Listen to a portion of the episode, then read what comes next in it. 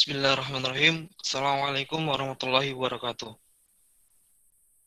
Innalhamdulillah nahmadu wa nasta'inu wa nastaghfiruh wa na'udzu billahi min shururi anfusina wa min sayyiati a'malina man yahdihillahu fala mudilla lah wa man yudlilhu fala hadiyalah. Asyhadu an la ilaha illallah wahdahu la syarikalah wa asyhadu anna Muhammadan abduhu wa rasuluhu la nabiyya ba'dah. Puji syukur atas nikmat Allah yang luar biasa. Kita masih bisa berkumpul dengan nikmat sehat walafiat dan juga nikmat iman pada sore hari ini. Dan juga sholawat serta salam serta salam kita curahkan kepada junjungan kita Nabi Muhammad Shallallahu Alaihi Wasallam dan juga kepada para sahabat, tabi'in dan kita selaku umatnya. Semoga kita selalu diberikan kemudahan dan keberkahan dalam kehidupan sehari-hari dan diberikan kemudahan dalam fase alam kubur, di mana fase tersebut adalah fase awal yang merupakan langkah kita ke depannya, apakah selamat atau tidak. Nah, alhamdulillah pada kesempatan pada sore hari ini Rizqi kembali hadir dengan tema cegah generasi milenial dari khalwat dan ikhtilat. Sebelumnya izin memperkenalkan diri, nama saya Alif Rizqi Fadila dari Teknik Kimia UNSIKA.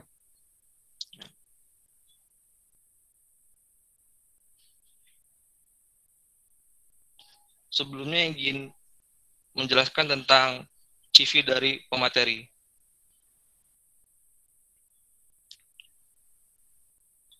Nama Ustadz Fatih Izzuddin. Pengalaman dakwah dalam organisasi, menjadi Imam Masjid Rest Area Aliyah Karawang dari tahun dua ribu empat belas sampai tahun dua ribu enam belas. Imam Masjid Raya Al-Jihad Karawang tahun dua ribu delapan belas sampai sekarang. Pembina di Komunitas Dakwah Indonesia Tanpa Pacaran Karawang tahun dua ribu delapan belas sampai sekarang. Pembina di Komunitas Pemuda Keren Masjid Raya Al-Jihad dari tahun dua ribu delapan belas sampai sekarang. Pembina di Komunitas Remaja Gembar lima tahun dua ribu sembilan belas sampai sekarang. Bidang dakwah di Komunitas Muslim Bikers Karawang atau Kombi dari tahun dua ribu tujuh belas sampai sekarang.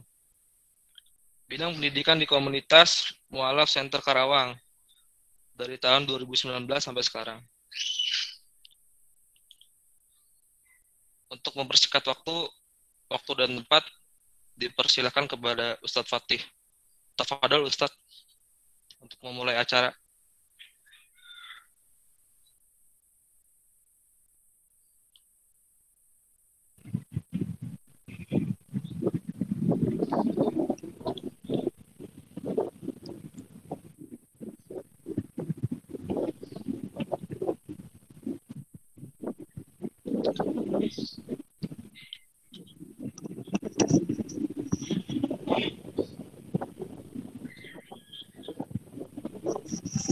Bismillahirrahmanirrahim. Assalamualaikum warahmatullahi wabarakatuh. Waalaikumsalam warahmatullahi wabarakatuh. Innalhamdulillah nahmaduhu wa nasta'inuhu wa nastaghfiruh wa na'udzu billahi min syururi anfusina wa sayyiati a'malina. May yahdillahu fala mudhillalah wa may yudlilhu fala hadiyalah. Asyhadu an la ilaha illallah wahdahu la syarikalah wa asyhadu anna Muhammadan abduhu wa rasuluhu arsalahu bil huda wa dinil haqqi liyudhhirahu 'alad dini kullihi wa kafa billahi syahida. Allahumma shalli 'ala Muhammadin wa 'ala alihi wa ashabihi wa man tabi'al huda ila yaumil qiyamati wa ba'd.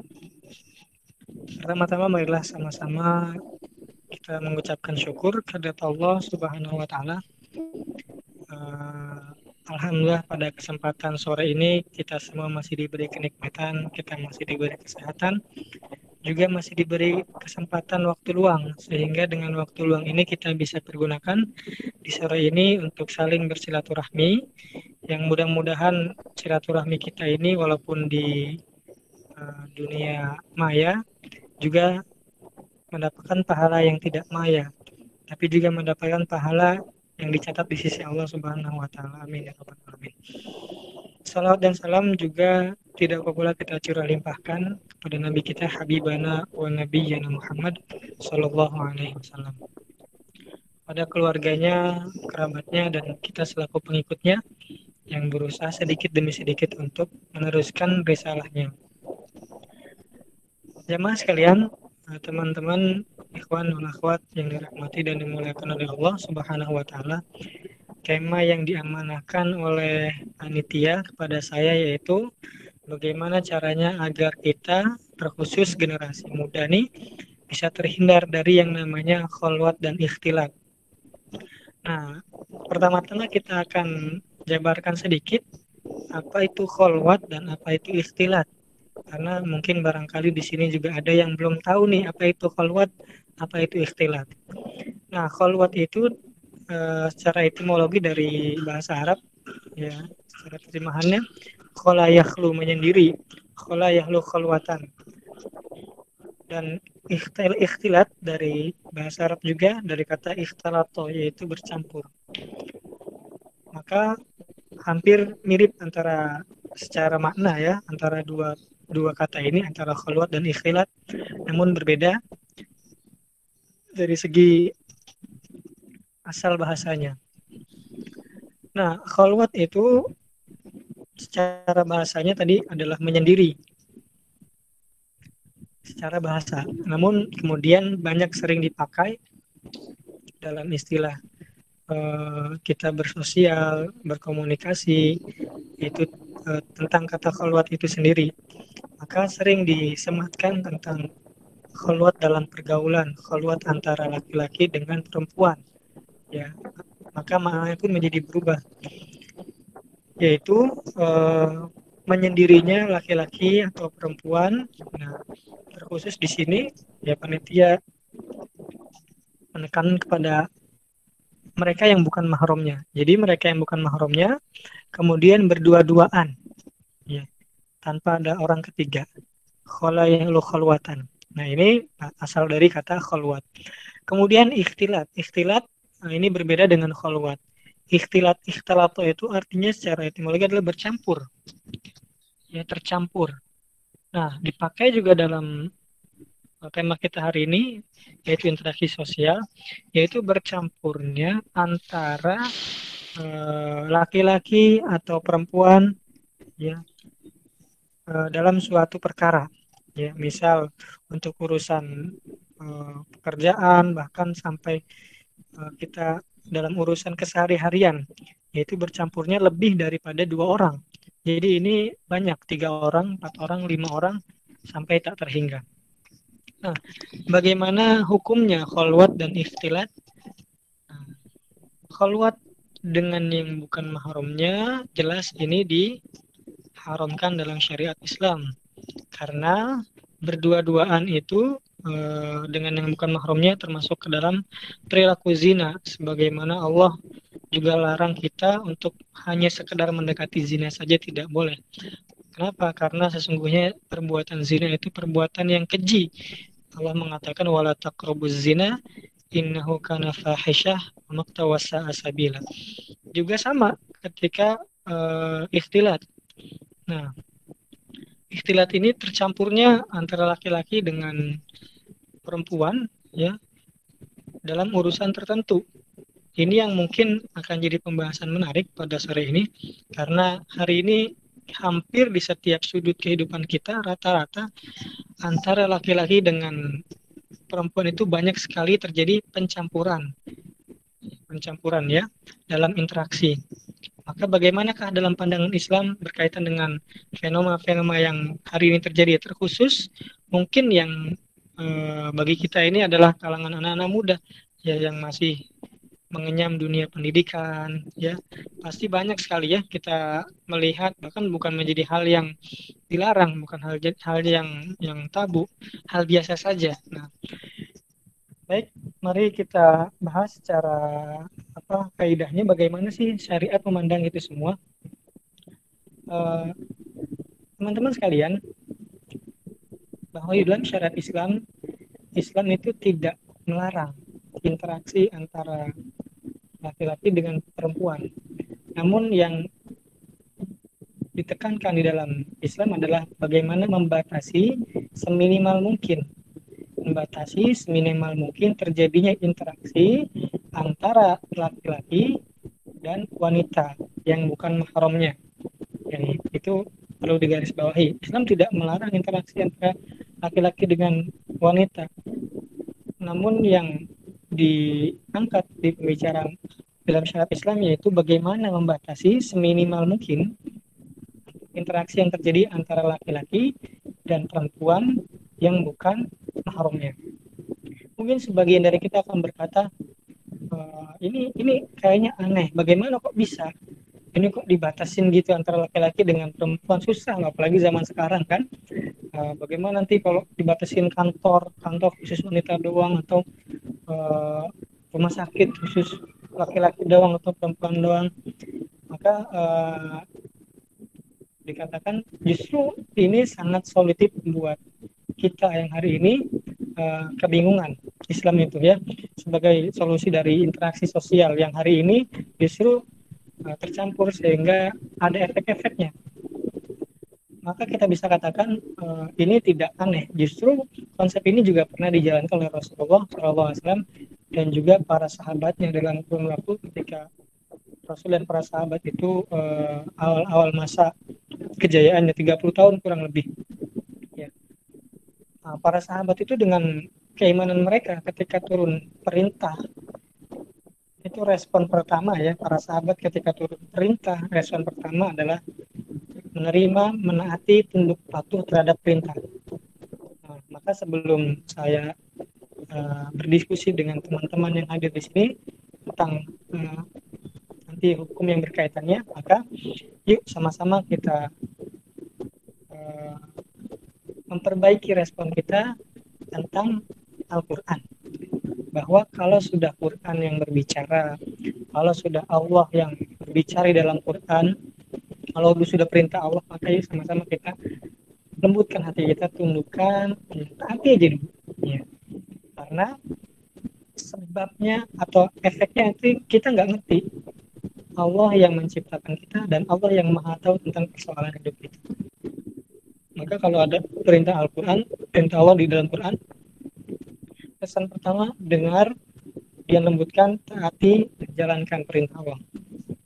Sebagaimana ketika uh, Allah menurunkan ayat yang berkaitan dengan interaksi sosial antara uh, sahabi dengan sahabiat, antara para sahabat Rasul, yang laki-laki dengan uh, istri Rasulullah shallallahu alaihi wasallam.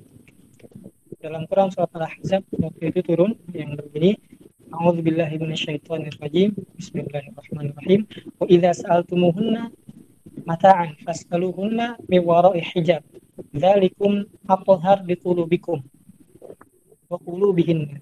Yang artinya, apabila kamu meminta sesuatu keperluan kepada mereka, istri-istri Nabi, maka mintalah mereka dari belakang tabir.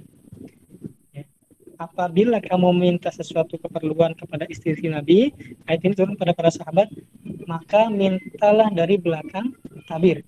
Cara yang demikian itu lebih suci bagi hatimu dan hati mereka. Ini saja eh, ayat ini turun kepada para sahabat yang imannya itu sudah tidak diragukan lagi. Ya kan, kalau sudah selevel sahabat itu kan imannya sudah iman penghuni syurga. Sahabat saja yang imannya kuat, ya, yang imannya sekuat itu masih diperintahkan oleh Allah Subhanahu wa taala agar tatkala berinteraksi dengan yang bukan mahramnya itu dijaga batasannya. Yaitu dengan cara e, bagaimana berbicara ini tidak berkontak langsung, gitu ya, dengan istri Nabi, yaitu melalui tabir atau hijab. Begitu juga di zaman wanita-wanita di zaman Rasul, taatnya terhadap perintah Allah. Ketika turun ayat hijab misalnya, ketika turun ayat hijab, uh, mereka semua langsung memakai hijab-hijabnya apa yang bisa dipakai untuk menutupi uh, auratnya. Sebagaimana diriwayatkan oleh Ummu Salamah, berkatalah manazalat yudnina alaihinna min jalabibihinna. Ketika turun ayat perintah untuk menutup uh, jilbab atau hijab dan dijulurkan ke seluruh tubuh mereka, maka akan kharajan nisaul ansar ka'an ka'an ala ru'usihinnal ghurban. minal aksi, minal aksi ya, yang artinya seolah-olah uh, wanita Ansor itu keluar semua, seolah-olah pada kepala mereka terdapat burung-burung gagak karena warna hitam. Jadi waktu itu semua pada memakai kain warna hitam ya, walaupun tidak mesti warna hitam, artinya menggambarkan bagaimana responsif terhadap ayat-ayat Allah ketika ayat itu turun. Begitu uh, wanita-wanita Ansor. Pun begitu juga kisah Ali bin Abi Thalib radhiyallahu anhu yang sangat cemburu ya. Ali itu sangat cemburu kalau istrinya ini belanja di pasar. Kenapa? Karena pasar itu tempat yang sulit sekali untuk diatur batasan interaksi antara laki-laki dengan perempuan. Di sana sulit sekali. Maka Ali sampai cemburu kalau istrinya itu pergi ke pasar belanja. Sampai seperti itu. Ya, tidak ingin apa e, tercampur ya, atau keindahan istrinya di, di dilihat oleh orang-orang yang bukan e, haknya. Bahkan Ali bin Abi Thalib radhiyallahu anhu pernah mengirim ketika beliau menjadi khalifah, pernah mengirim kepada salah satu penduduk, salah satu apa salah satu e, gubernur dari salah satu daerah untuk berbicara kepada penduduknya ya, mengirim surat kali ini. Apa kata-katanya? Begini katanya, telah sampai kepadaku kabar bahwa perempuan-perempuan kalian berdesak-desakan di pasar dengan orang-orang kafir atau yang belum Islam ya. Jadi telah sampai di berita ini kepada Ali bahwa perempuan-perempuan itu pada berdesak-desakan dengan orang-orang kafir. Maka Ali dengan tegas mengatakan, tidakkah kalian cemburu? Sungguh tidak ada kebaikan pada orang yang tidak punya rasa, rasa cemburu. Ali begitu keras mengingatkan uh, gubernurnya dan masyarakatnya agar nah, kalau bisa dihindari dan diminimal, diminimal, diminimalisir seminimal mungkin supaya tidak terjadi desak-desakan seperti itu.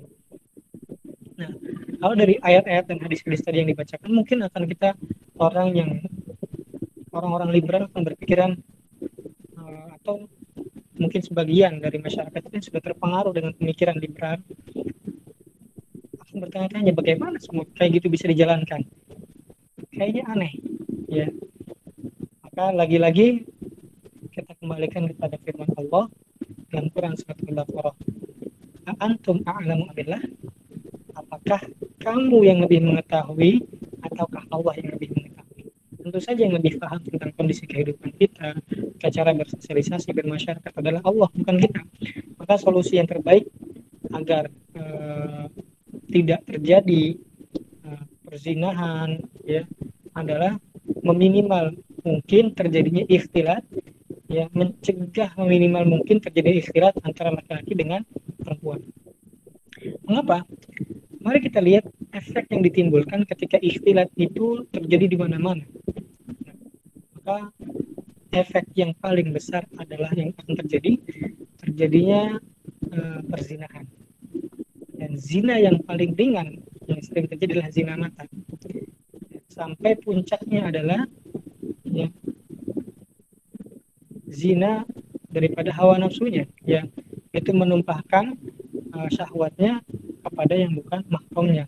Bahkan nanti kalau sudah e, sampai buruknya masyarakat melegalkan zina, sampai akan berkata orang-orang terhadap orang yang berzina, cobalah kamu lakukan zina itu agak mojok dikit, jangan terang-terangan. Sampai artinya zina itu dianggap sesuatu yang biasa. Orang punya anak sebelum dia menikah, jadi seakan-akan biasa. Ini efek terburuk ketika tadi terlalu banyak ikhtilat ya. Rasulullah shallallahu alaihi wasallam bersabda, inna min asyrafis sa'ah, sesungguhnya di antara tanda-tanda kiamat. Dan tanda-tanda kiamat itu sudah dekat, di antaranya adalah ayyar fa'al ilma wa yuthabbitul jahla, diangkatnya ilmu dan ilmu agama mulai hilang dan kebodohan terhadap agama merajalela, wa yashrabul khamar, dan juga banyak orang minum khamar, wa yadhharu zina, dan juga banyak orang-orang yang berzina secara terang-terangan. Maka memang berat menjaga hati nih di lingkungan kita sendiri ya, lingkungan masyarakat kita nih antara laki-laki uh, yang berbaur dengan wanita. Maka kita harus pahami bahwa sumber pertama memang dari situ, dari pandangan ini ya. Maka zinanya tidak akan bisa dihindari dengan zina mata ini. Lantas bagaimana solusinya? Allah Subhanahu wa taala berfirman dalam Quran surat An-Nur ayat tiga puluh dan tiga puluh satu. Allah mengatakan kullil mu'minin yaghuddu min absarihim wa yahfazu furujahum dzalika azka lahum innallaha khabirum bima yasnaun. Yang artinya, katakanlah kepada orang laki-laki yang beriman, hendaklah mereka menahan pandangannya dan memelihara kemaluannya, yang demikian itu adalah lebih suci bagi mereka. Sesungguhnya Allah Maha mengetahui apa yang mereka perbuat. Maka Allah merintahkan yang pertama untuk laki-laki, jaga pandangan, ya, tahan pandangan dari melihat yang bukan e, halal untuk dilihat, dan memelihara kemaluannya. Kemudian juga perintahnya sama kepada perempuan. Faqulil mu'minati yaghdudna min absarihinna, dan katakanlah kepada wanita-wanita mukminat ya, agar mereka menundukkan pandangannya dan menjaga kemaluannya. Maka Uh, diusahakan seminimal mungkin ketika terjadi percampur antara interaksi laki-laki dan perempuan, yang pertama kita menjaga pandangan ya, ya sampai pandangan ini dibebaskan uh, liar kemana saja tanpa kita jaga betul-betul. Karena Rasulullah bersabda, mataraktu ba'di fitnatan adru ala rijali minan nisa. Aku tidak akan aku uh, tidaklah aku tinggalkan peninggalku nanti, kata Rasulullah, fitnah atau cobaan yang lebih berbahaya bahaya ya, yang lebih berbahaya bagi kaum laki-laki, yaitu fitnah terhadap wanita. Karena wanita ketika keluar ketika keluar sendiri tanpa mahramnya, maka syaitan membuntutinya dan dijadikan indah di pandangan laki-laki semua begitu ya. Maka Rasul juga bersabda, innaman nisa syaqaiqur rijal, sesungguhnya wanita, wanita itu saudara kandungnya laki-laki. Pun begitu juga sama ya, fitnah yang terbesar bagi kaum wanita adalah laki-laki, karena memang sudah fitrahnya, kecenderungan laki-laki itu senang sama perempuan, perempuan senang sama laki-laki. Yang pertama, kita harus benar-benar pandai menjaga pandangan. Sampai Ali bin Abi Thalib saja ditegur oleh Rasulullah shallallahu alaihi wasallam. Rasul mengatakan, ya Ali, la tutbi'un nazratan nazrah fa inna lakal ula wa laysat lakal akhirah. Ya Ali, jangan kamu ikuti pandangan pertama dengan pandangan berikutnya. Pandangan pertama itu buat kamu, tapi pandangan selanjutnya enggak. Yang susah itu ketika pandangannya sudah telanjutnya ke akhirnya, ini yang disebut pandangan selanjutnya. Begitu juga Rasulullah mengabarkan dalam sebuah hadis ya, bagaimana uh, mengapa kita dilarang untuk berdua-duaan atau khalwat atau bahkan ikhtilat ya, atau khalwat khusus ya dengan yang bukan mahramnya. Rasulullah shallallahu alaihi wasallam bersabda, la yakhluwanna ahadukum bi imra'atin fa inna syaitan thalithahum. Janganlah salah seorang, Rasul sudah mengatakan jangan, artinya setiap perintah dan larangan itu harus ditaati. Janganlah kalian ya, salah seorang di antara kalian berkhalwat dengan wanita, karena sesungguhnya syaitan menjadi orang ketiga di antara mereka berdua. Jadi syaitan yang akan membisikkan uh, ke dalam hati dan syahwat mereka sehingga terjadi kenyamanan. Nah, maka kita harus bertakwa kepada Allah Subhanahu wa taala semampu kita. Fattaqullaha mastata'tum. Bagaimana solusinya? Ya tadi solusinya adalah dengan menjaga pandangan. Yang kedua, bahwa interaksi itu e, diperbolehkan. Interaksi itu diperbolehkan selagi dalam urusan-urusan yang penting. Interaksi itu diperbolehkan selagi dalam urusan-urusan yang penting, yang memang tidak bisa kita dihindari kecuali harus dengan ber, berkomunikasi secara langsung. Nah, ini diperbolehkan. namun dengan menjaga batasan-batasan. Ini juga pernah terjadi di zaman Rasulullah ketika Rasulullah kedatangan salah seorang sahabat. Kedatangan salah seorang sahabat di rumahnya bersama, yaitu di rumah Ummu Salamah. Rasulullah kedatangan sahabat Abdullah bin Umi Maktum. Ya, Abdullah bin Umi Maktum salah seorang sahabi, yang mana sahabat Ibnu Umi Maktum ini dia tidak bisa melihat, buta. Ketika Ibnu Maktum ini buta, tidak bisa melihat, dan terjadi dialog interaksi dengan Ummu Salamah, maka Rasul mengatakan kepada mereka agar memakai tabir. Kemudian Ummu Salamah mengatakannya, Rasul, sesungguhnya Abdullah bin Maktum itu buta. Ya, kata Ummu Salamah, ya, Abdullah bin Maktum buta. Ya.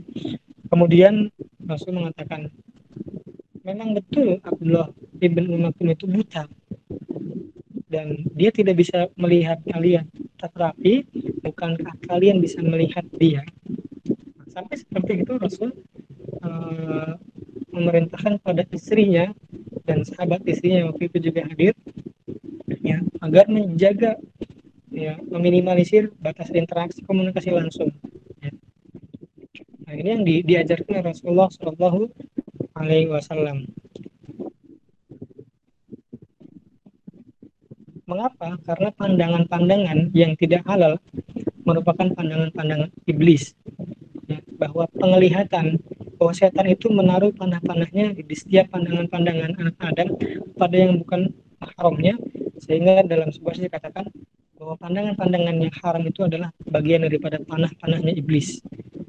Maka jangan sampai kita menjadi bagian daripada agen-agen iblis. Nah, kemudian dalam riwayat Ahmad juga, dalam riwayat Ahmad juga menegaskan, riwayat Ahmad, bahwa Rasulullah shallallahu alaihi wasallam bersabda, barang siapa yang beriman kepada Allah dan hari akhir, artinya sampai ini kaitannya, ini orang punya iman nggak gitu, sampai seakan-akan hadis itu berbicara seperti itu. Barang siapa yang beriman kepada Allah dan hari akhir, janganlah dia bersendirian dengan seorang yang seorang perempuan yang tidak bersama mahramnya, karena yang ketiganya adalah syaitan, sampai dikaitkan dengan keimanan kepada kepada Allah, ya, sampai dikatakan seperti itu. Artinya orang yang uh, sering berduaan dengan bukan mahramnya, asik ngobrol enak yang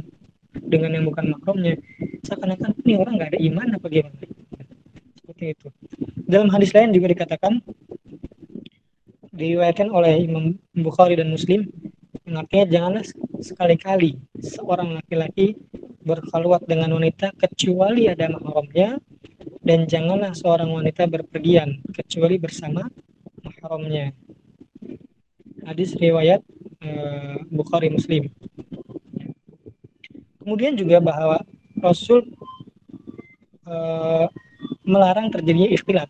Juga ada hadisnya tentang pelarangan terjadinya ikhtilat, yaitu ketika diriwayatkan e, ketika Rasul dan para sahabat dan sahabiat setelah melaksanakan selesai sholat, ya, setelah melaksanakan selesai sholat sholat yang berjamaah, ya, kemudian berhamburanlah antara laki-laki dengan perempuan sehingga terjadi e, ikhtilat, campur baur antara laki-laki dengan perempuan. Lalu kemudian ditegur oleh Rasulullah shallallahu alaihi wasallam agar para wanita itu tidak berjalan di tengah. Ditegur sama Rasul agar wanita itu jangan berjalan di tengah, agar para wanita berjalan di pinggir-pinggir sampai dalam riwayat mepet ke tembok-tembok dan terkena tembok. Sampai sebegitu detailnya Rasulullah mengarahkan para sahabat dan sahabiat agar tidak terjadi ikhtilat, ya, karena kalau sudah terjadi ikhtilat awalnya biasanya tatap-tatapan, kemudian akan mulai ada interaksi berikutnya. Kalau sudah ada interaksi ada kenyamanan, kalau ada kenyamanan ada rutinitas ketemuan-ketemuan, ada tulis ketemuan-ketemuan, akhirnya pindah lagi sekarang. Kalau sekarang mah mungkin ada ada handphone, ada minta kontak nomor handphone, kemudian semakin lama kok semakin nyaman ya, kemudian lama-lama semakin bertambah intensitas ketemuannya sampai akhirnya peluang syaitan untuk menjerumuskan kepada perzinahan pun terjadi. Ini yang ditakutkan. Maka yuk sama-sama kita ingat tentang perintah Allah tadi, wala taqrabuz zina innahu kana fahisha wa maqta wa sa'a sabila, dan janganlah kalian mendekati zina. Maka kategorikan semua hal yang berkaitan dengan proses pendekatan zina lebih baik dijauhkan. Semua hal yang berkaitan dengan proses mendekati kepada perzinahan lebih baik dijauhkan. Lantas bagaimana, ada pertanyaan, e, kita ini kan e, makhluk sosial, kemudian di kampus juga kita ini sering ada interaksi. Nah, maka tadi berinteraksi diperbolehkan selagi dalam urusan yang penting. Ya, maka kalau sudah selesai untuk suatu urusan yang penting tersebut, maka segera tinggalkan. Jangan berlama-lama atau bahkan mencari uh, bahasan-bahasan yang di luar kepentingan yang kita inginkan dari komunikasi itu.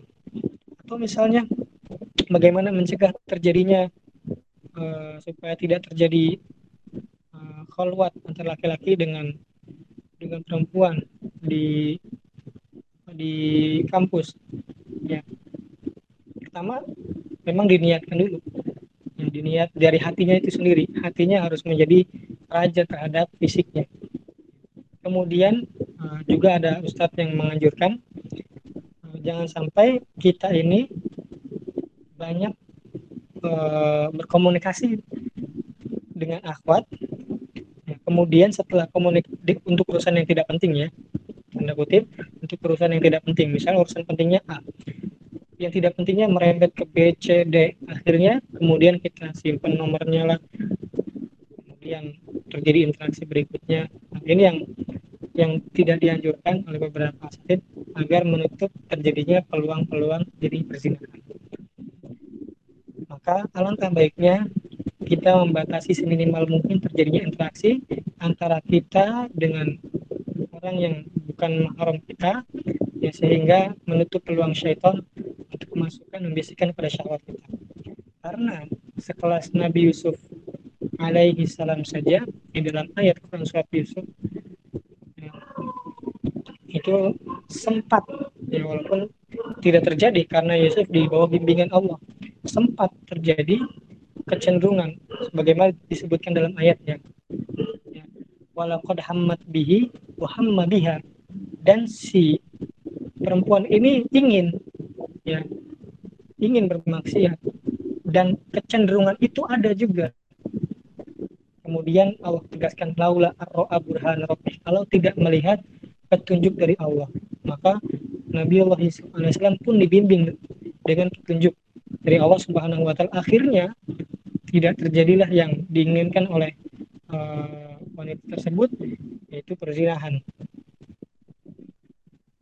Maka uh, ini penting sekali. Pertama, kalau ada perintah Allah yang berkaitan dengan urusan kehidupan kita, pertama taati, jalani ya. Jangan sampai kita beradu argumen tentang perintah Allah. Karena kalau sudah adu argumen terhadap apa yang Allah perintahkan, apa bedanya kita dengan iblis ketika turun perintah oleh Allah untuk sujud kepada Adam, kemudian iblis menolak ya. Iblis menolak untuk sujud kepada Adam, hanya satu perintah. Akhirnya ya, resiko yang ditanggung oleh iblis adalah dia dimasukkan ke dalam neraka dan dikekalkan di dalamnya. Hanya satu perintah.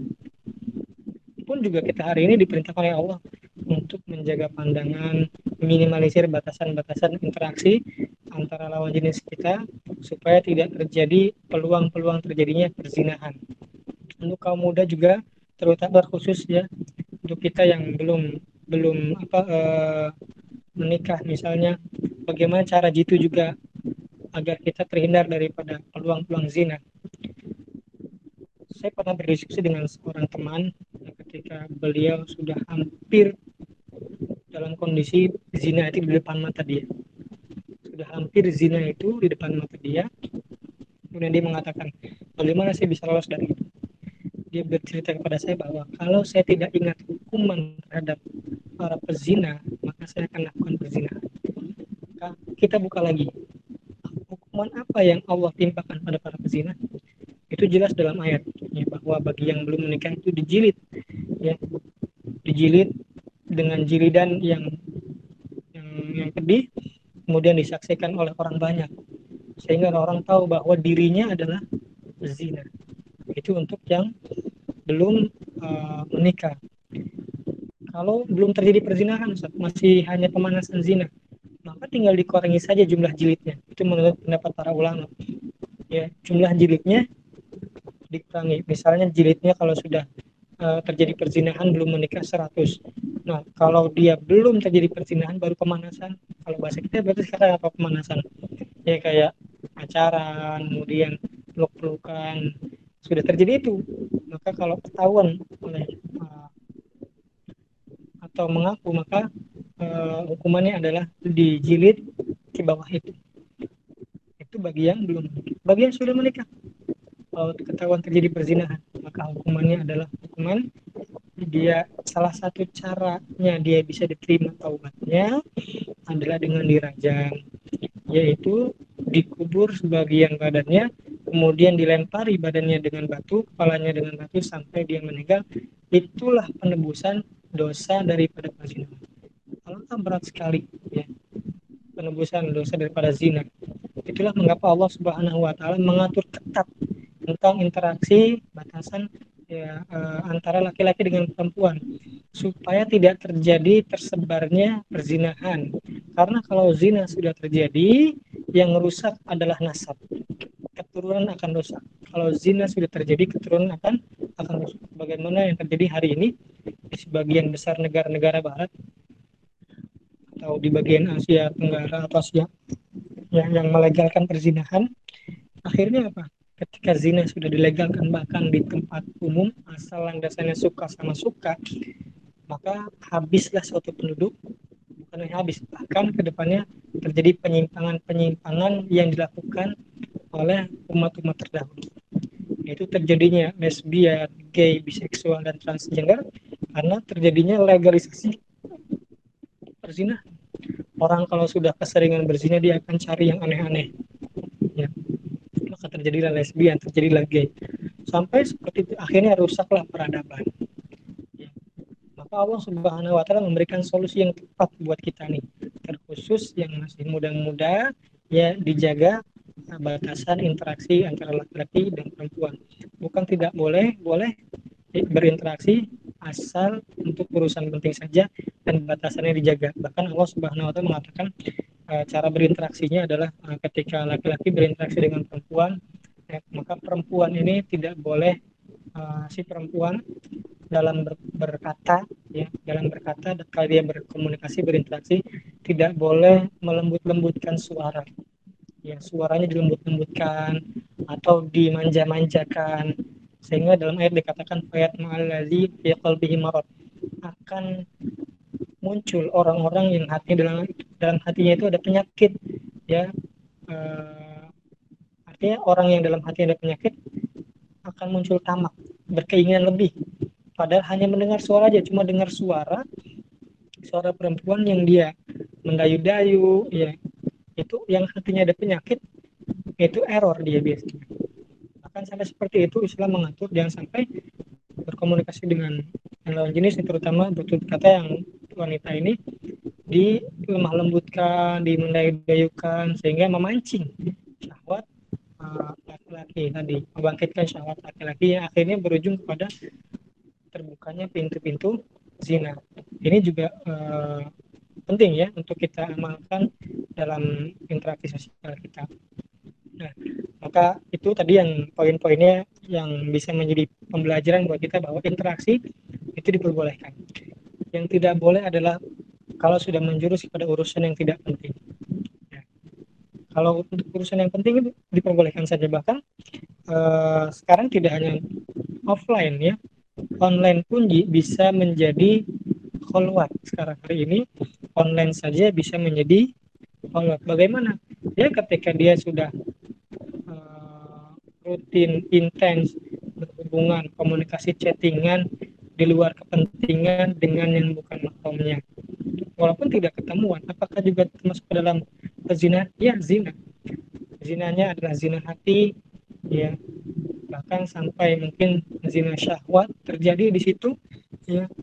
Kita kan tidak tahu ya, hari ini luar biasa sekali fitnahnya bagi kita kaum laki-laki dan kaum perempuan, fitnah lawan jenis ini. Maka hindarilah peluang-peluang supaya terjadinya uh, perzinahan. Bahkan para asatidz ada yang mengatakan, jangan sampai para sebagian asatidz ada yang mengatakan, udahlah kita nggak usah, misalnya tidak usah melike ya lawan jenis kita kalau seandainya dirasa tidak penting, sampai seperti itu. Tidak usah berkomentar kalau seandainya komentar itu tidak penting, misalnya komentar uh, uh, karena akan, kata salah seorang ustadz, membuka peluang-peluang berikutnya terjadinya komunikasi.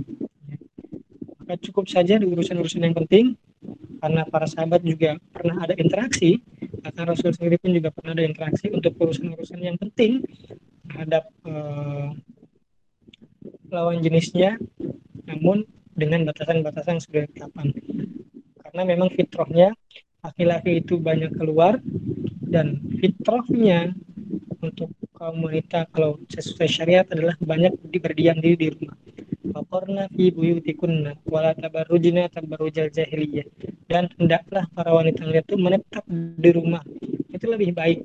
Ya, dan tidak boleh bersolek sebagaimana solek-soleknya dandan sebagaimana dandannya orang-orang jahiliyah. Ya. Karena akan memancing syahwatnya laki-laki, mulai dari pandangan, kemudian akan ada interaksi, ya, komunikasi, bahkan alhamdulillah sampai jatuh pada perzinahan. Ini mungkin yang bisa di-sharingkan di kesempatan sore ini untuk kita semua sebagai uh, anak muda yang masih syahwatnya bergejolak, ya. Perlu sekiranya kita dibimbing oleh bimbing, bimbingan ayat, sehingga dalam praktik keseharian kita, kita tidak terjerumus ke dalam perzinahan-perzinahan yang paling, apalagi di, di akhir zaman ini, sampai dalam sebuah hadis dikatakan di akhir zaman itu susah terhindar daripada fitnah, apa zina, ya, fitnah daripada zina. Maka yang paling minimal seorang terjatuh pada zina mata. Memang betul, hari ini kita ini susah sekali terhindar daripada zina mata, ya. Tidak diundang, dia datang sendiri. Maka pentingnya menjaga hati kita daripada uh, melihat yang bukan mahramnya, sebagaimana para para sahabat Rasul dan juga Rasul sudah menyampaikan kepada kita semua interaksi sama mereka. Ini saja yang bisa disaringkan pada kesempatan sore ini.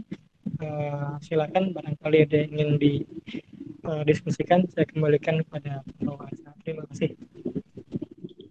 Jazakallah khair Ustaz atas penjelasannya dari penjelasan khalwat dan ikhtilat yang memang sangat penting bagi kita anak muda yang jiwa-jiwanya masih tinggi gitu dalam hawa nafsu. Kemudian saya persilakan kepada para peserta untuk bertanya melalui kolom komentar chat gitu. Barangkali memang ada yang ingin ditanyakan. Dan juga mohon maaf sebelumnya kepada para peserta yang ingin melakukan streaming lewat YouTube dan Instagram, karena untuk kajian pada sore hari ini belum bisa dilaksanakan dikarenakan dengan sinyal yang kurang memungkinkan.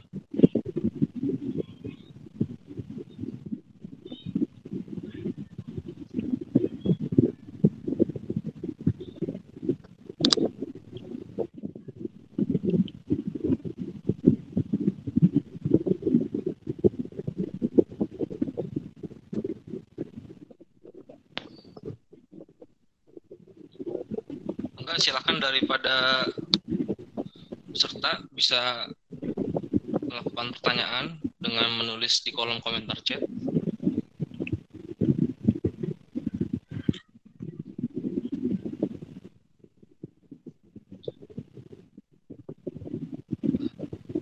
Karena belum ada pertanyaan, saya izin bertanya juga, Ustadz. Mangga, silakan. Jadi dalam berkholwat itu, dalam berduaan kan sebenarnya dihukumi haram menurut jumhur ulama. Tapi bagaimana Ustadz jika memang kita berkholwat secara tidak langsung, kita itu chattingan gitu dalam media online, medsos gitu, walaupun itu tidak ada dilakukan secara langsung gitu, Ustaz. Baik. Nah, berduaan secara tidak langsung melalui media online juga termasuk pada perzinahan uh, khalwat ya, jadi masuk udah khalwat tadi. Karena hari ini semakin canggihnya dunia, sehingga berubah yang tadinya kita berinteraksi bertatap muka, kemudian berganti menjadi chattingan-chattingan. Hukumnya sama, tetap sama hukumnya. Apalagi dengan yang bukan mahramnya, untuk urusan yang tidak ada kepentingan sangkut pautnya dengan urusan tertentu ya. Hanya karena ingin niat uh, ada teman curhat, ngobrol, tanya kabar, dan kemudian uh, tawa ke T V sambil uh, komen-komen yang ada emot-emot yang bikin hati jadi G R. Nah itu juga sama, tetap sama di hukumnya, walaupun tidak ketemuan, walaupun tidak ketemuan. Karena bisa jadi sekarang tidak ketemuan, tapi kemudian ada hasrat ingin ketemu. Sekali saja setan mengatakan, coba ketemukan sekali aja. Kemudian diketik di chattingan, ya. Dan ternyata terjadi, ya. Dan terjadi ketemuan, ya, maka Uh, ini bagian daripada peluang-peluang terbukanya zina. Maka alangkah baiknya dihindari, dan karena memang anjuran seperti taqrabu, jangan kalian mendekati, dan ini termasuk bagian daripada proses pendekatan-pendekatan. Kecuali untuk yang apa yang penting-penting itu tidak masalah, ya, maksudnya untuk yang penting-penting misalnya menanyakan P R ya. Itu pun hanya fokus kepada pertanyaan P R. Biasanya kan gini, menanyakan tugas. Ke bawahnya lanjut banyak. Nah, ini yang jadi permasalahan. Menanyakan tugasnya sudah, tapi kan ke bawahnya suka ada bertambah panjang. Nah, ini dihindari yang seperti ini ya, karena bisa jadi akan membuka peluang kenyamanan. Kalau sudah ada kenyamanan, inginnya interaksinya rutin. Allahu a'lam bishawab. Ini Ustaz ada pertanyaan. Dari interaksi chatting chattingan yang menimbulkan rasa dalam hati itu kan dilarang ya Ustadz, lalu bagaimana solusinya untuk menangkal zina hati itu? Nah, dari masalah itu selalu, selalu saja ada intuisi yang ingin kita ingin terus berinter, berinteraksi dengan dia gitu. Baik, nah ini dia, yaitu e, menangkal zina hati, karena memang rasa itu adalah fitrah. Yang itu dijelaskan tadi, fitrahnya kita itu punya kecenderungan kecenderungan pengennya berinteraksi. Maka caranya gimana biar menjaga zina hati ya? Kalau pengen ekstrimnya itu menikahilah, itu paling ekstrim ya. Itu paling cepat biar nggak zina hati terus ya. Karena akan terus terngiang-ngiang itu ya. Hari ini selesai, besok ngelihat lagi, ngelihat lagi, akan terus diuji di situ biasanya. Nah, atau berikutnya yang yang bisa dilakukan adalah sering-sering mengingat Allah ya. Karena Allah itu kalau sudah digeser di hati, maka akan ada muncul yang lain ya. Allah sudah digeser di hati kita ini, kemudian akan ada muncul yang lain, hati lain. Nah, yang tadi yang kita senangi, yang kita condongi ya, si fulan, nah si fulan yang kita sukai akan muncul di hati. Kenapa? Karena kosongnya Allah dari hati. Kalau seandainya hati kita yang dipenuhi dengan zikrullah, sering zikir sama Allah ya, ketika ibadah khusyuk yang menghadirkan menghadirkan rasa bahwa merasa Allah itu mengawasi kita, merasa muraqabah, muraqabatullah, insya Allah perasaan zina terhadap hati ini akan memudar. Dan setiap kita berusaha untuk menghindari perzinahan dalam hati itu mendapatkan menghindari perzinahan dalam hati itu mendapatkan pahala, karena kita menghindari kemaksiatan ya. Maka semua yang peluang untuk menghindari kemaksiatan walaupun uh, dalam hati ya, itu juga termasuk ke dalam sebuah pahala ya. Tapi kalau kemaksiatan baru di hati ya, misalnya pengen niat jahat baru diniatkan, nah itu tidak dihitung dosa. Tapi kalau kemaksiatan, apa, kemaksiatan kita larang, ditinggalkan baru dalam hati, zikir itu didapatkan pahala. Maka caranya adalah sering-sering zikirullah. Dalam ayat dikatakan ala bizikrillahi tatma'innul qulub. Bukankah dengan mengingat Allah hati itu jadi tenang. Ya. Hati gelisah pengen zina itu karena ya jarang mengingat Allah. Allahu a'lam bishawab. Silakan. Uh, untuk pertanyaan selanjutnya Ustaz, uh, semisal ada forum yang dilakukan dengan daring melalui platform Zoom, Google Meet dan lain-lain itu. Apakah perempuan itu boleh untuk menampilkan wajahnya gitu atau mengaktifkan kamera gitu? Baik. Untuk masalah ini uh, sebenarnya yang difokuskan adalah pembahasannya ya. Pembahasannya penting atau tidak ya. Kalau memang pembahasannya penting ya, memang perlu tatap wajah, ya silakan, tidak tidak apa-apa kalau dirasa penting. Kalau memangnya wajah yang nggak apa-apa, ini ada suaranya aja, ya, ada suaranya aja dan kita kedengaran nggak apa-apa, itu bisa, ya itu lebih baik untuk menjaga terjadinya eh, tatap-tatapan. Walaupun memang eh, wajah ini bukan termasuk aurat, ya diperbolehkan untuk melihat wajah, ya diperbolehkan memang. Yang dipermasalahkan itu kan ketika sudah menatap itu menjadi syahwat. Nah, ini yang yang yang dikhawatirkan ketika menatap sudah menjadi syahwat. Maka syariat membatasi apa cara menatap ya. Tadi dengan melalui tabir ya. Kalau seandainya tidak bisa memang harus penting eh, hari ini kan misalnya guru terhadap murid. Ini pengen absen nih untuk daring. Ini siswanya atau siswi benar-benar ada nggak ketahuan nggak mukanya nih, itu urgensinya kan memang kehadirannya dilihat, itu tidak apa-apa. Allahu a'lam bishawab. Tapi kalau seandainya tidak diperlukan, ya tidak diperlukan untuk terlihat wajah, lebih baik dihindari, menghindari hal-hal yang tidak diinginkan. Oke baik, sebelumnya ada informasi mengenai presensi absensi dari kegiatan agenda Krispi dan juga akan adanya infak online barangkali dari para peserta ingin memberikan mengisikan uangnya, dan juga untuk kedepannya ini dari F K D K UNSIKA menyediakan grup WhatsApp tentang kajian F K D K UNSIKA.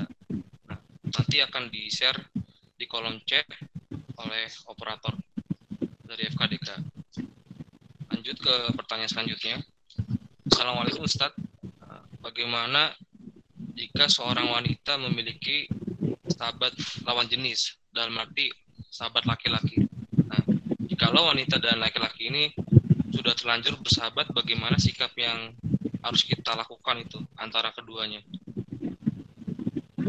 Baik, ini persahabatan.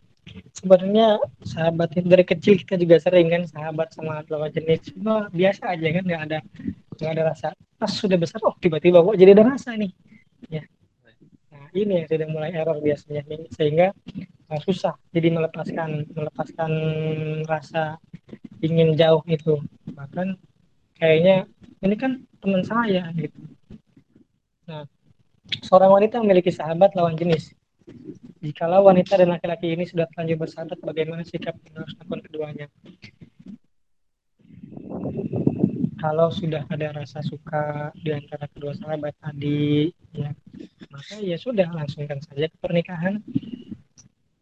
Karena kalau diteruskan juga akan muncul namanya terjadi perzinahan, karena sudah nyamannya terlalu lama nih.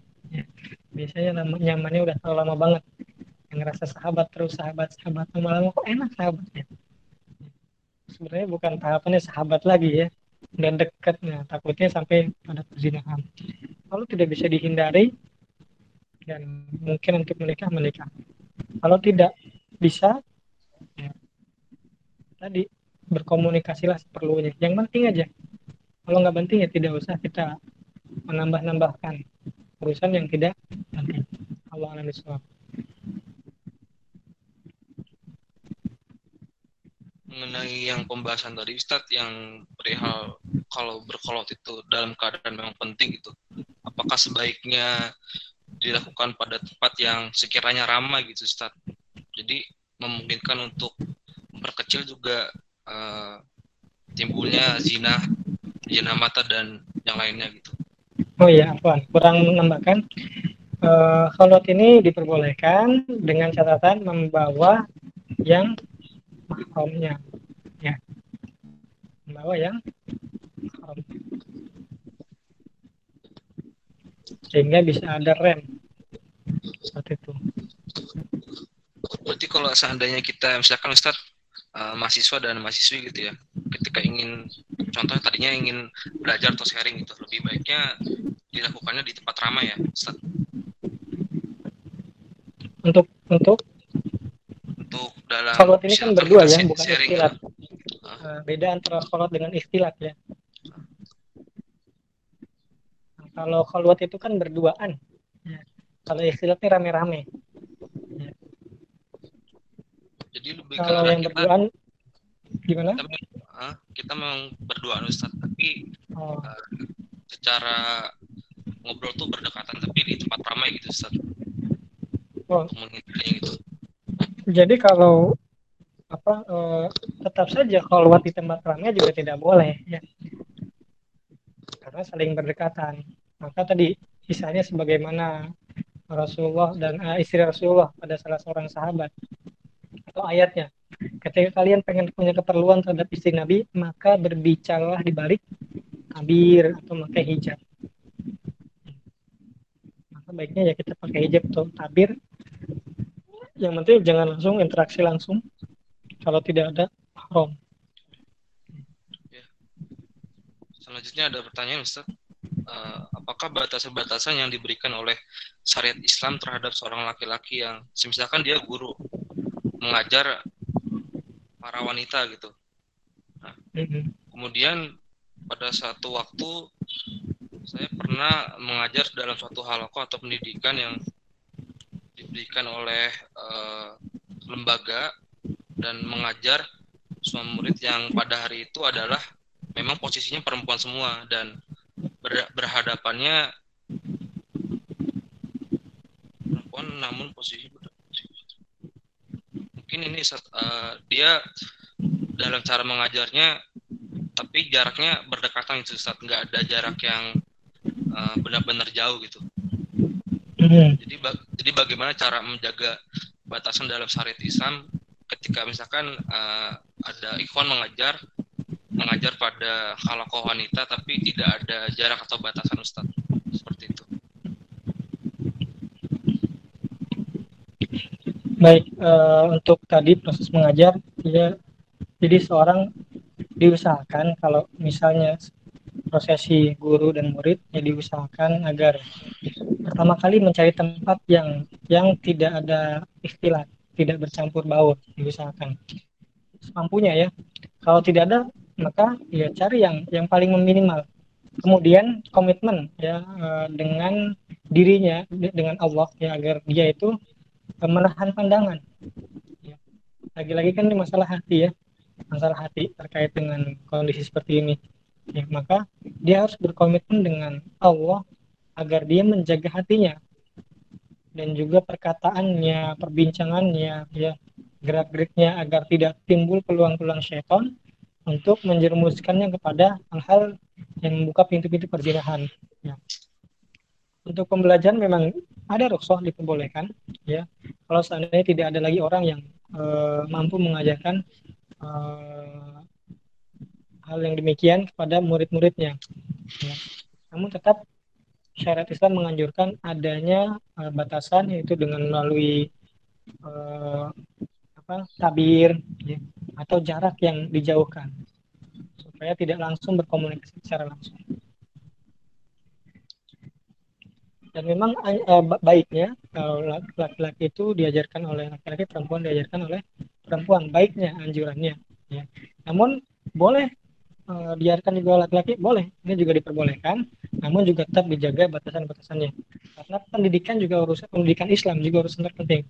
Pernah juga ada salah seorang sahabi ya, sahabi itu bertanya pada Rasul ya untuk suatu urusan ya. Di depan Rasul dia bertanya ya tentang perkara haid misalnya. ini kan perkara yang sensitif, bahkan berkaitan dengan uh, kewanitaan. Namun dia berkata langsung, sehingga Rasul mengatakan sebaik-baik wanita adalah wanita Quraisy. Sampai Rasul mengatakan sabda seperti itu, karena mereka tidak malu untuk bertanya tentang suatu kebenaran. Artinya diperbolehkan terjadi interaksi, ya, karena untuk urusan yang penting. Karena pendidikan, khususnya pendidikan agama, wawasan keislaman itu penting sekali untuk uh, diajarkan. Allahu a'lam bishawab. Lanjut lagi Ustadz ke pertanyaan selanjutnya. Assalamualaikum.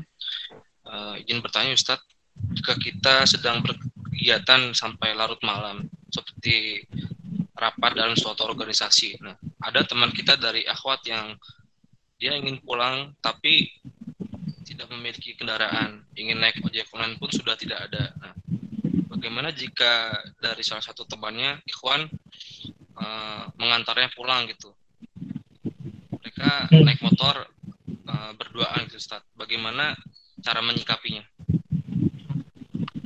Khawatir takutnya modus, ya. Khawatir takutnya sebenarnya modus. Karena gampangnya solusinya bukan seperti itu. Solusinya dia telepon temennya lagi yang perempuan, sebisa dia. Dia telepon lagi keluarganya, ya, yang bisa menjemputnya, supaya dia tidak diantar oleh orang yang bukan mahrumnya. Jadi tidak ada celah buat orang lain untuk uh, mengantar dia pulang, ya. Ya, atau yang bukan, atau bahkan yang kenal tadi itu lebih bahaya kalau sudah kenal, bahkan lebih dekat, lebih nyaman.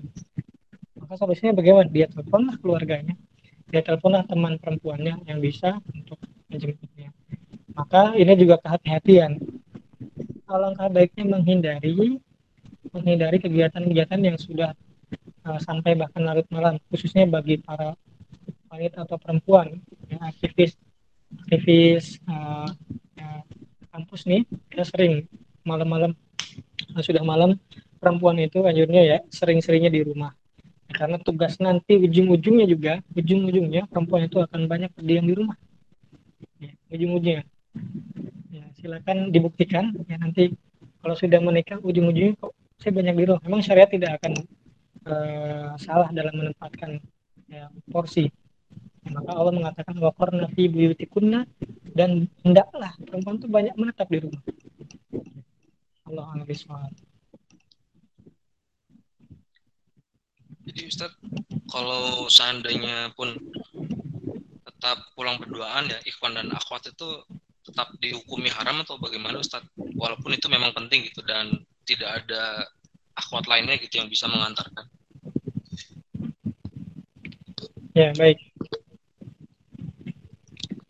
Kalau misal, uh, saya pikir uh, bukan tidak ada, hanya uh, belum, uh, ini kan belum pernah ya, tinggal tinggal kita berpikir lebih keras lagi sebenarnya, bagaimana itu tidak terjadi, bagaimana itu tidak terjadi sebenarnya. Ya. Kalau seandainya memang mentok tidak ada, ya, temannya tidak bisa, ini tidak bisa, semua tidak bisa, berarti dia dihukumi darurah. Dia dihukumi darurat.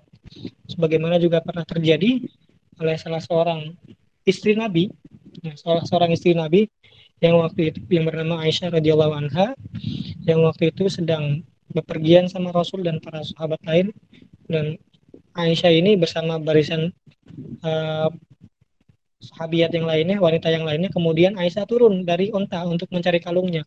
Ketika turun lagi nyari kalung, tidak tidak diketahui oleh teman-temannya. Karena waktu itu bentuk bentuk tunggangan wanita itu, unta wanita itu ada penutupnya, jadi nggak kelihatan kalau itu ada tonggang, itu nggak kelihatan.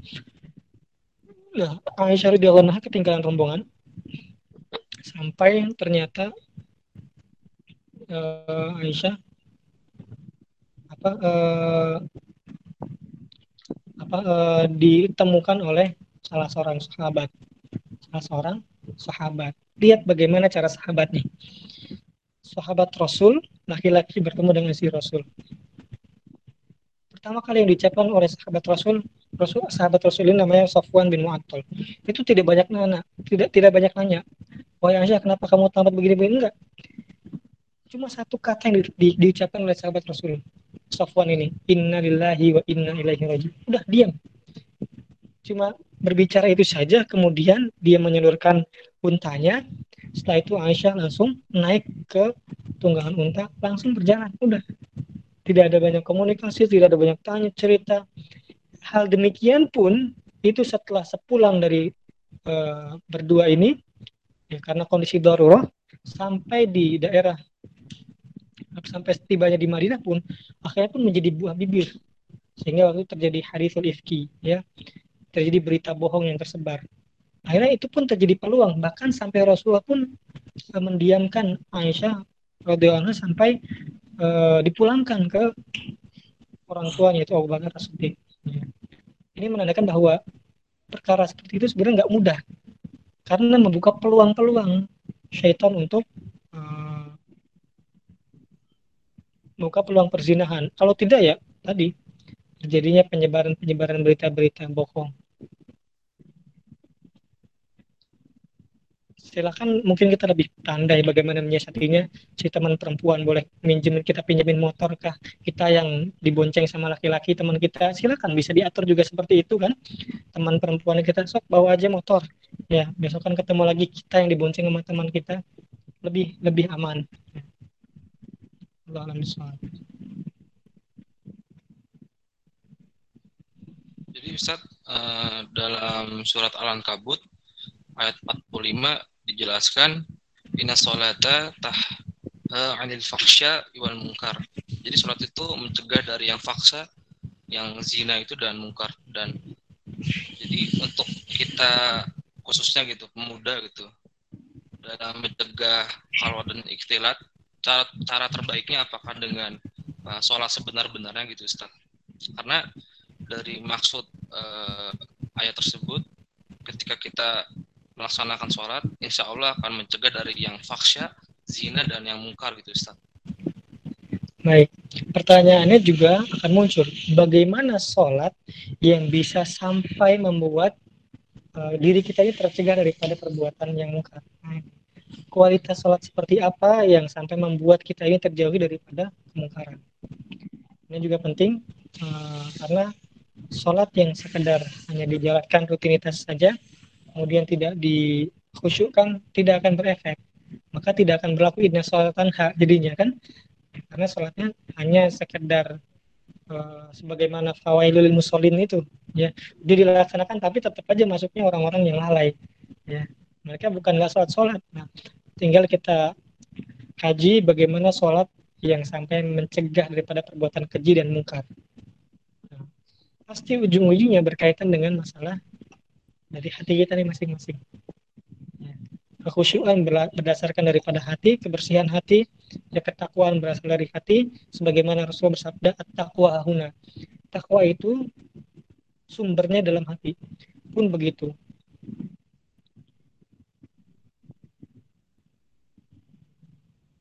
Baik Ustaz, ada pertanyaan lagi.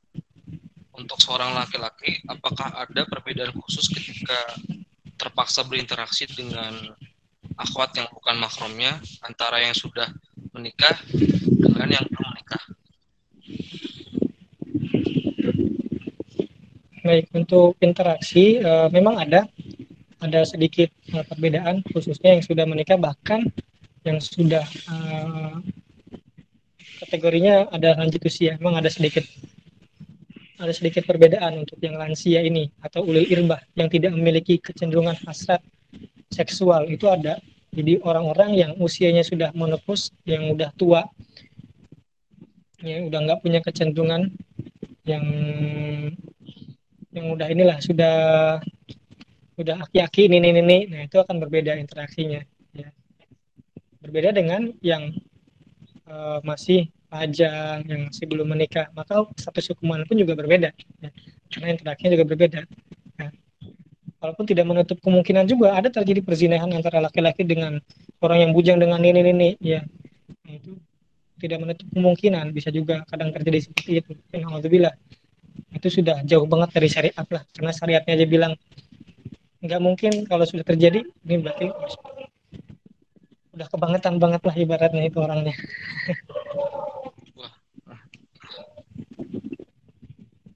Jadi sebenarnya kita ngobrol sama aki-aki sama nenek-nenek juga nggak boleh juga Ustaz ya kalau berdoa nih. Walaupun kalau aki-aki nenek zinanya kecil gitu.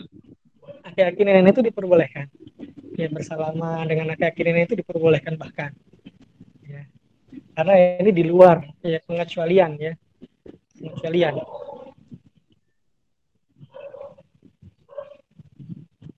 Ini diinformasikan kembali kepada para peserta yang ingin menanyakan pertanyaannya bisa dilakukan pada kolom komentar chat.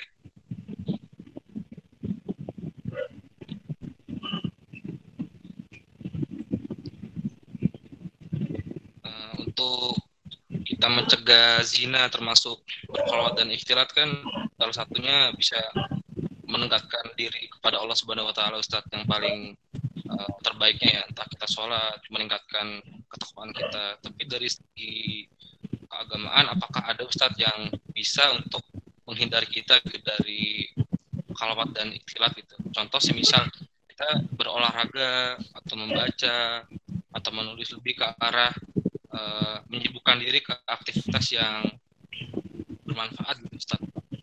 Baik. Kalau aktivitas yang dianjurkan, ibadah yang dianjurkan diantaranya ada berpuasa. Nah, bagaimana dalam hadis, kalau kita bisa menikah, ya solusinya kan pertama menikah. Kalau nggak bisa menikah, ya puasa. Karena puasa bisa menjadi perisai, benteng. Nah, orang berpuasa ini kan kaitannya dengan dia dilihat Allah. Setiap gerak-geriknya ada ada pantauan dari Allah, berpahala. Ya. Orang berpuasa itu lebih kuat, dia mampu mengendalikan syahwatnya. Ya. Kemudian, tadi dalam Quran Surat Nur itu ya, bahwa laki-laki dan perempuan dituntut untuk ghabdul basar, menundukkan dan menjaga pandangannya. Ya. Dua poin ini sih yang terpenting untuk ibadahnya ya.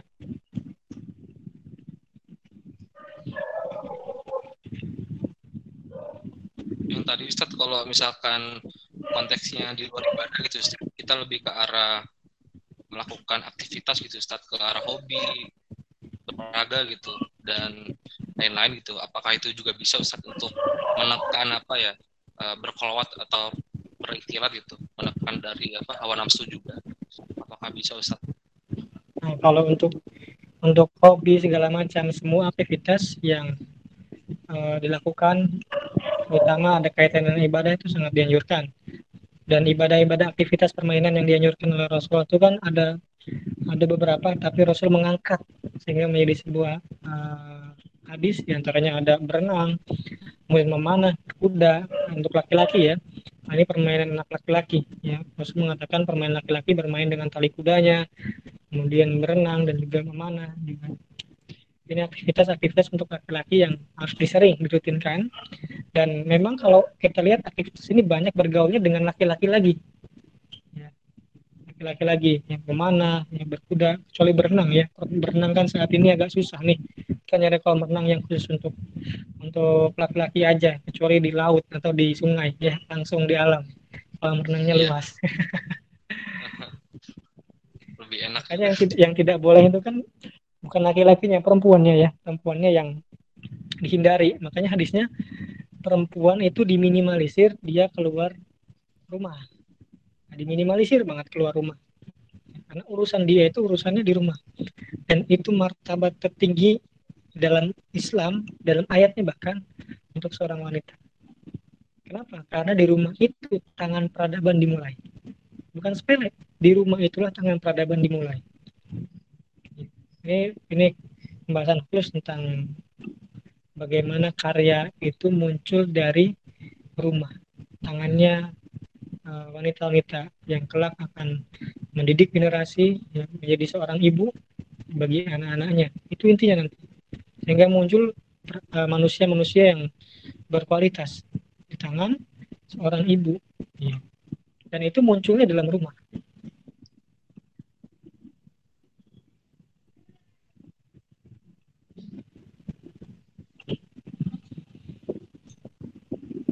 Ini apakah ada pertanyaan lagi? Mengingat sebentar lagi ini apa akan memasuki waktu maghrib.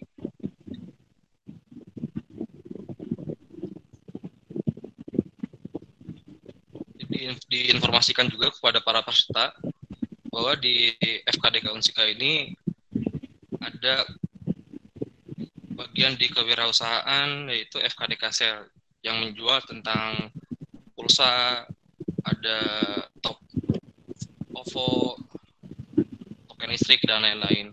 Dan juga ada menjualkan sepatu. Bisa lihat di Instagram, namanya et cpreneur. Jadi insya Allah ketika para peserta membeli pulsa atau membeli sepatu dari F K D K UNSIKA, uh, uangnya akan dialokasikan untuk dakwah F K D K UNSIKA.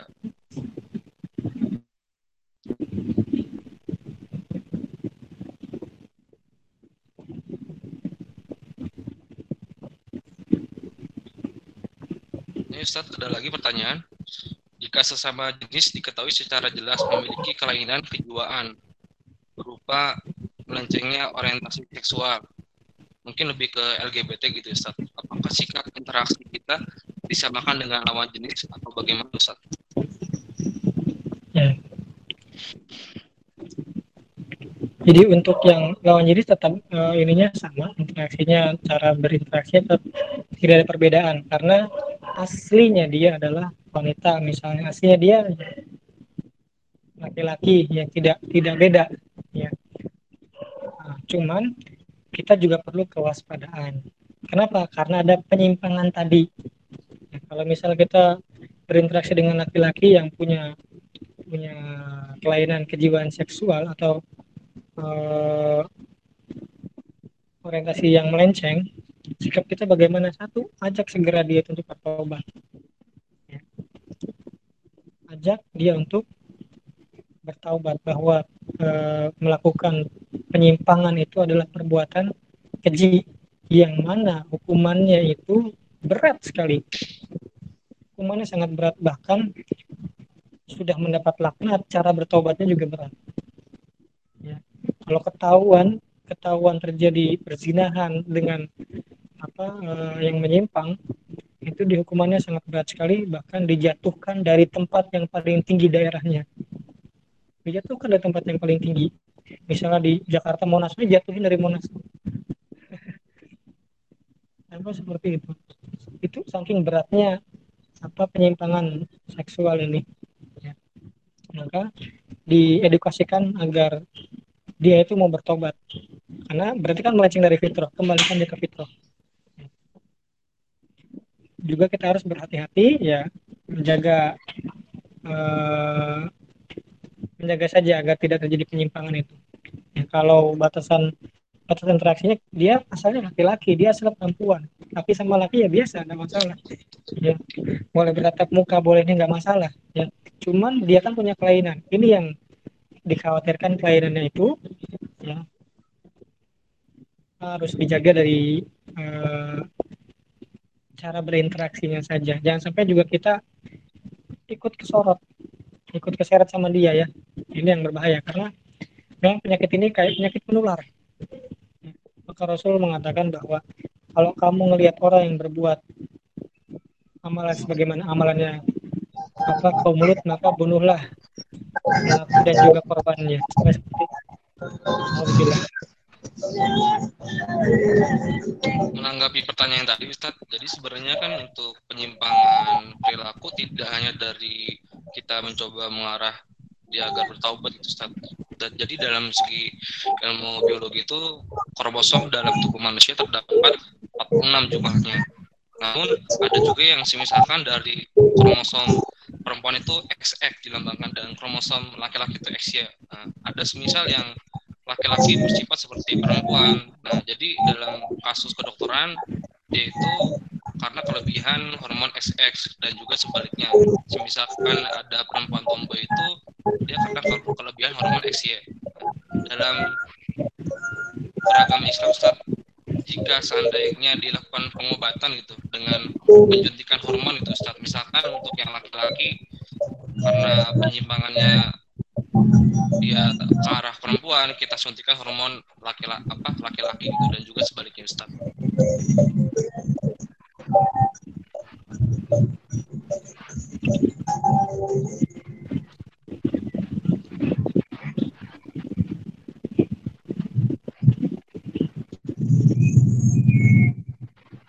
Ikhwan agak kurang jelas tadi. Jadi dalam penyimpangan secara kedokteran Ustaz, kromosom manusia itu terdapat jumlahnya empat puluh enam. Nah, seandainya perempuan itu dilambangkan dengan simbol X X dan laki-laki itu dilambangkan dengan simbol X Y. Nah, seandainya dari hormon laki-laki tersebut si orangnya dia kelebihan hormon X X yang akhirnya berperilaku menyimpang seolah-olah uh, dia lebih cenderung ke perempuan itu Ustaz, dan juga sebaliknya. Kalau dilakukan pengobatan untuk penyuntikan hormon laki-laki dan juga hormon perempuan dalam pandangan Islam bagaimana Ustaz? Baik, kalau untuk uh, hukum ini saya belum mempelajari dan memang bukan uh, bidang saya di, di uh, kedokteran seperti itu. Jadi saya tidak tahu untuk penyuntikan hukumnya boleh atau tidak, karena memang bukan pak saya di bidang penyuntikan. Allah alam soal. Baik, karena sudah di penghujung acara dan sudah ada kajian maghrib sebentar lagi, langsung saja saya bacakan notulensinya. Jadi secara bahasa dan umumnya khalwatun menyendiri antara dua insan yang berlawanan jenis, ikhwan dan akhwat, dan ikhtilat itu yang bercampur baur dengan banyak orang antara ikhwan dan apa ikhwan dan akhwat tanpa adanya pembatas hijab. Dalam surat Al-Isra dijelaskan dalam ayat tiga puluh dua, dan janganlah kalian mendekati zina, sesungguhnya zina itu adalah suatu perbuatan yang keji dan suatu jalan yang buruk. Rasul juga menjelaskan dalam hadis riwayat Bukhari dan Muslim, janganlah seorang laki-laki berkhulwat dengan seorang wanita kecuali ada mahram yang menyertai wanita tersebut. Disolusi berkhulwat dan ikhtilat, kita harus tetap menjaga uh, batasan, dan hal itu karena menjadi poin penting ketika kita berusaha berkhulwat dan berikhtilat. Di situ akan ada celah-celah syaitan untuk uh, membuat kita terjerumus dalam zina. Mungkin dari notulensi itu saja yang bisa saya sampaikan. Sebelumnya saya ucapkan terima kasih jazakallahu khairan katsiran kepada uh, itu yang tersampaikan. Semoga dari apa yang telah disampaikan dapat bermanfaat sore hari ini. Dan untuk pengakhiran dalam acara kali ini kita tutup dengan doa kafaratul majlis. Subhanakallahumma wa bihamdika asyhadu an la ilaha illa anta astaghfiruka wa atubu ilaik. Wassalamualaikum warahmatullahi wabarakatuh.